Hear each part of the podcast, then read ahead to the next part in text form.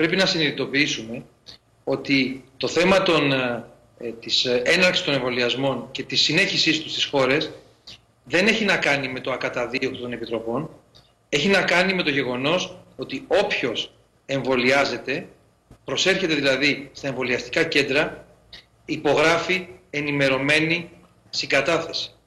Δηλαδή, ε, απαρνείται τη στιγμή που υπογράφει αυτή τη συνένεση την οποιαδήποτε αποζημίωση ή δικαίωμα αποζημίωσης. Ε, αυτό ε, είναι που ανησυχεί τις εταιρείες.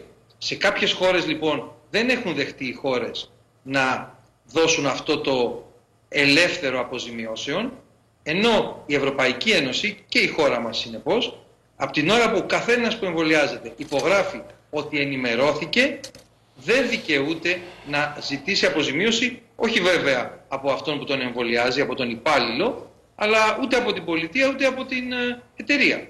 Γιατί συμμετέχει σε αυτή τη μαζική προσπάθεια εμβολιασμού. Άρα απαρνείται. Ε, γιατί συμβαίνει αυτό, γιατί τα προϊόντα, δεν πρέπει να ξεχνάμε, τα σκευάσματα αυτά, είναι αδειοδοτημένα υπό όρους. Δεν έχουν μόνιμη αδειοδότηση, δεν έχουν έγκριση.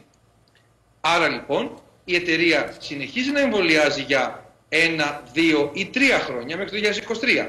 Θα ανανεώνει κατέτος, αν τα καταφέρει, την υποόρους άδειά της και θα μαζέψει τα αποτελέσματα το 2023 και θα γυρίσει και θα πει πέτυχε ή δεν πέτυχε το πρόγραμμα. Άρα οι συνάνθρωποι μας προσέρχονται γνωρίζοντας ότι το προϊόν δεν είναι επαρκώς μελετημένο. Δεν έχουμε επαρκή δεδομένα.